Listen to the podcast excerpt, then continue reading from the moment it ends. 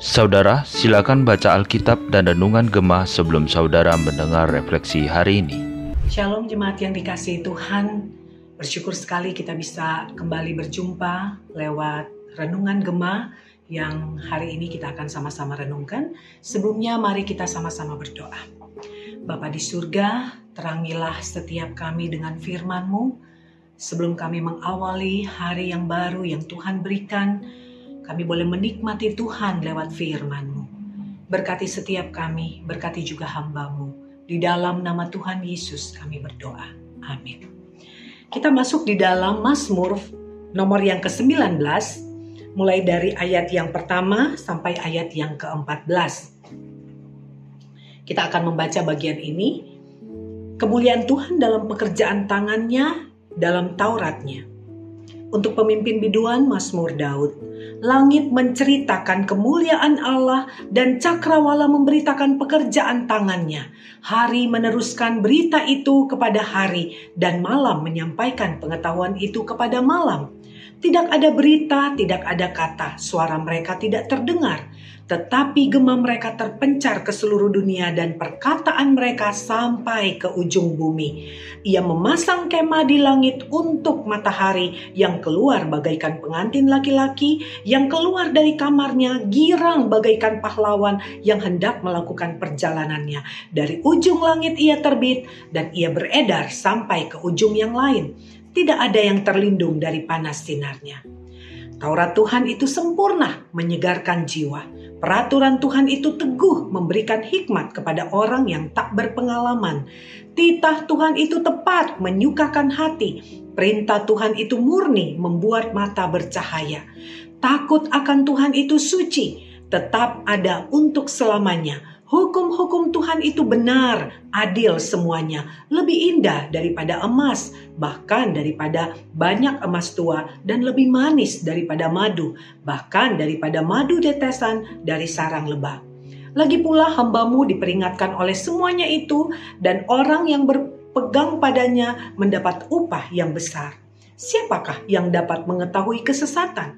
Bebaskanlah aku daripada yang tidak kusadari. Lindungilah hambamu ini juga terhadap orang yang kurang ajar. Janganlah mereka menguasai aku, maka aku menjadi tak bercela dan bebas dari pelanggaran besar. Mudah-mudahan engkau berkenan akan ucapan mulutku dan renungan hatiku, ya Tuhan gunung batuku dan penebusku. Bapak Ibu yang dikasihi Tuhan, Mazmur 19 ini begitu jelas mau menjelaskan kepada kita betapa Allah adalah Allah yang sungguh mengasihi kita. Dia akan melakukan apa saja, dia akan berupaya dengan cara apa pun itu untuk mendekatkan dia dengan kita. Di Mazmur pasal 19 ini dan sebenarnya kalau kita perhatikan di Mazmur pasal 18 pun ini membicarakan hal yang sama. Tetapi lebih dipertegas di Mazmur 19 bagaimana Allah menyatakan dirinya kepada kita. Allah menyatakan dirinya kepada kita yang biasa kita kenal dengan wahyu umum, yaitu alam semesta, ciptaan yang ada, yang kita nikmati, yang kita uh, tempati, yang kita tinggali ini dan juga wahyu khusus yaitu lewat firman Tuhan. Bapak Ibu ketika saya coba membaca bagian firman Tuhan ini, saya sungguh merasakan betapa Tuhan yang begitu agung, begitu mulia, begitu ajaib, dahsyat, dia begitu besar.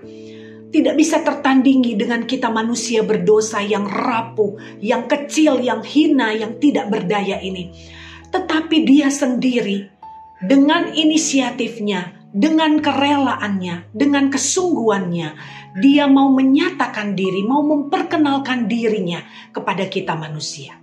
Coba Bapak Ibu bayangkan, jikalau ada seorang yang memiliki satu uh, jabatan atau satu status uh, yang lebih tinggi dari kita, ya, apakah itu mungkin pimpinan kita yang sangat tinggi dan kita mungkin karyawan yang sangat lemah, yang sangat uh, kecil begitu, uh, tapi kemudian ada orang yang uh, dengan jabatannya dia sangat diagung-agungkan, apakah itu mungkin pimpinan pemimpin negara se seperti presiden atau seperti kaisar? Uh, di dalam satu uh, negara yang dipimpin, ada begitu orang memuja dan ada begitu banyak orang yang menanti-nantikan kehadirannya. Tetapi orang yang sedemikian hebat, sedemikian besar itu, dia mau merendahkan dirinya, menyatakan dirinya kepada kita manusia, kepada kita orang-orang yang lemah ini. Bukankah itu sesuatu hal yang luar biasa? Bukankah itu sesuatu yang sepertinya tidak pantas, sepertinya tidak lazim? Tetapi itulah Allah yang kita kenal. Allah yang menyatakan dirinya melalui ciptaan. Di dalam ayat yang pertama, mulai dari ayat yang uh, pertama sampai ayat yang keenam itu jelas sekali bagaimana dia me menyatakan diri melalui alam ya langit menceritakan kemuliaan Allah dan cakrawala memberitakan pekerjaan tangannya hari meneruskan berita itu kepada hari dan malam menyampaikan pengetahuan itu kepada malam Seolah-olah Allah ingin mendekatkan dirinya kepada kita lewat alam ciptaan. Sehingga ketika kita duduk santai melihat langit ciptaan Tuhan, melihat bintang-bintang, melihat pemandangan yang begitu indah, gunung-gunung, laut, sungai, daratan. Bukankah semuanya itu mau menceritakan bahwa di balik segala ciptaan yang begitu indah, Bukankah ada tangan yang ajaib yang menciptakannya? Siapakah dia?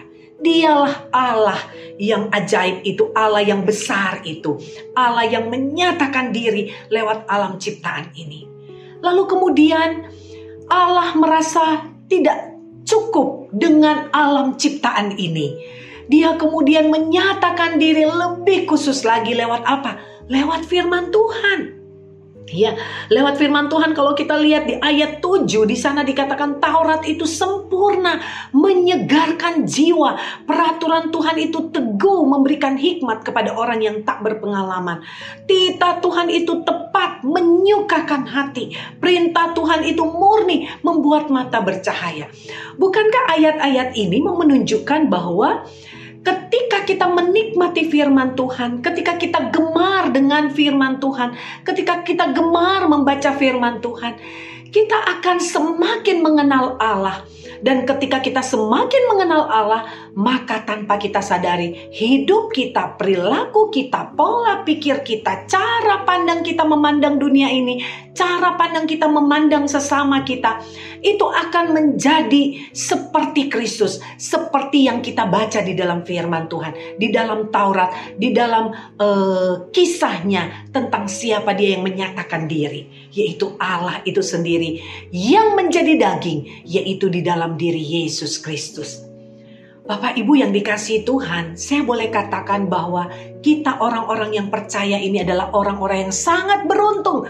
Karena kita mengalami dan merasakan betapa Tuhan itu begitu dekat. Dan bukan hanya dekat, tetapi Dia begitu mengasihi kita. Sampai Dia menyerahkan nyawanya Allah yang menyatakan diri di dalam ciptaan, kemudian Allah itu kemudian menyatakan diri di dalam wahyu khusus, yaitu lewat firman Tuhan, sehingga ketika kita menikmati firman Tuhan, kita akan mengalami suatu sukacita, suatu hidup yang berkelimpahan, hidup yang tidak akan pernah mengalami yang namanya kekurangan, tetapi dia akan berlimpah-limpah, meluap karena hidup kita senantiasa dipenuhi oleh firman Tuhan. Tetapi kemudian firman ini semakin sempurna ketika firman itu menjadi daging. Sehingga kita mengenal Yesus yang kita baca di dalam Taurat. Dia menjadi daging. Dia hidup bersama dengan kita. Kita lihat betul bagaimana cara hidup Yesus. Sehingga itu menjadi pola di dalam hidup kita. Bapak Ibu bersyukur sekali kita punya Tuhan Yesus. Kita mengenal Yesus. Kita ber, berjalan bersama dengan Yesus. Ketika ada pergumulan, ada apa pun, kita bergumul bersama dengan Yesus. Kita tidak sendiri. Maka lewat firman Tuhan ini sekali lagi mau meneguhkan dan menguatkan kita bahwa di dalam perjalanan hidup kita, bahkan ketika kita merasa kita sendiri, kita lihat ketika kita melihat alam ciptaan, kita tahu kita tidak sendiri. Ketika kita baca firman Tuhan, kita dikuatkan, kita dihiburkan, kita dinasehati dan itu cukup buat kita. Kiranya setiap kita, siapa pun Bapak Ibu yang saat ini sedang mendengar dan uh, duduk merenungkan firman Tuhan ini. Biarlah itu juga akan menopang dan menguatkan kita sehingga kita selalu yakin bahwa kita tidak pernah ditinggalkan. Tuhan selalu bersama dengan kita. Mari kita berdoa. Bapa di surga, terima kasih Engkau baik. Engkau yang ajaib dan luar biasa, tapi Engkau mau merendahkan diri dengan Engkau mau menyatakan dirimu kepada kami sedekat mungkin, baik lewat ciptaanmu, lewat firmanmu, bahkan lewat dirimu sendiri yang berinkarnasi menjadi manusia. Engkau hidup bersama-sama dengan kami manusia berdosa. Sehingga engkau tahu betul apa yang menjadi pergumulan kami. Dan kami bersyukur Tuhan. Karena kami bukan hanya hidup untuk kami mengenal engkau. Tetapi kami hidup ditebus. Sehingga kami memiliki tujuan yang mulia di dalam perjalanan hidup kami di dunia ini. Sebelum kami bertemu muka dengan muka. Tuhan terima kasih. Terima kasih untuk anugerahmu. Terima kasih untuk penyataan dirimu di dalam diri kami masing-masing. Di dalam kehidupan kami dengan cara engkau berbicara kepada kami lewat firman Tuhan. Lewat kehidupan kami sehari-hari. Sehingga kami merasa engkau begitu dekat dengan kami. Terima kasih Tuhan. Kami sungguh bersyukur. Hanya di dalam nama Tuhan Yesus kami berdoa. Amin. Tuhan Yesus memberkati.